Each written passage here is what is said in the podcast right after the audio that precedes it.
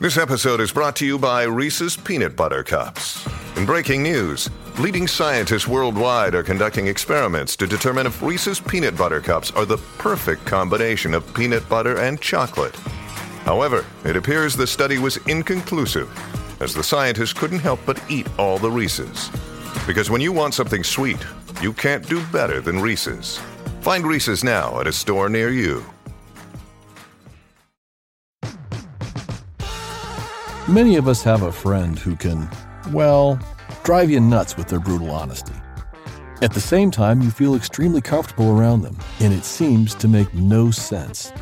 But not for science. In fact, friends that cause you negative feelings actually care the most.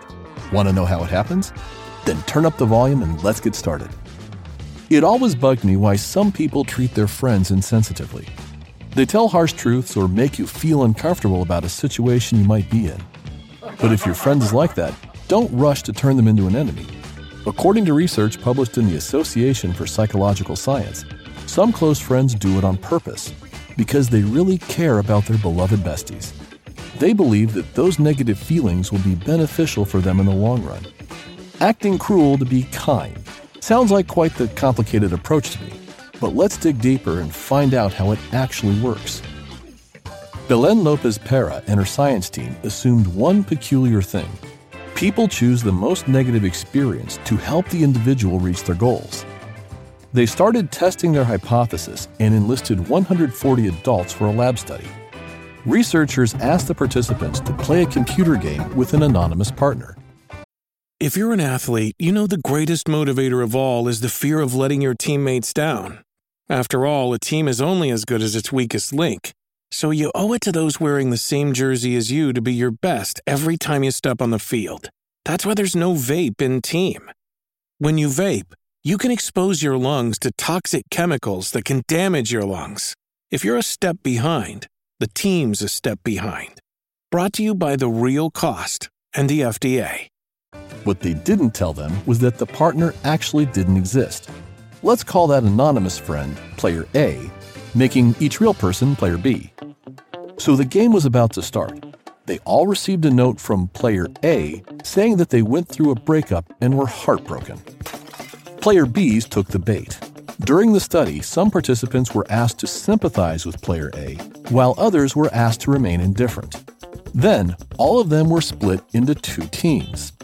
Half of them would play a shooter called Soldier of Fortune and had to get rid of as many enemies as they could.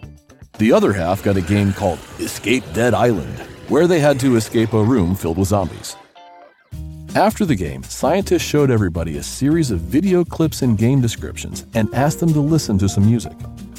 Some of those fragments were neutral, but others could make you feel strong negative emotions, like anger or fear.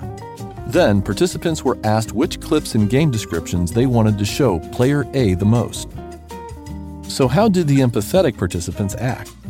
They focused on generating more anger and fear in their co player through the music and video clips. They chose aggressive clips from the shooter and scary ones from the first person video game. They tried the fight fire with fire method to overshadow the pain of the heartbreak and redirect negative emotions to the game.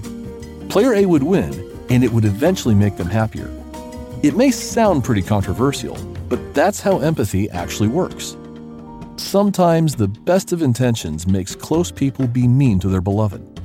It's fine as long as everyone feels comfortable and doesn't hold any grudges. And if your friend is too harsh with you, better discuss your feelings with them. Real besties can find another way to cheer each other up.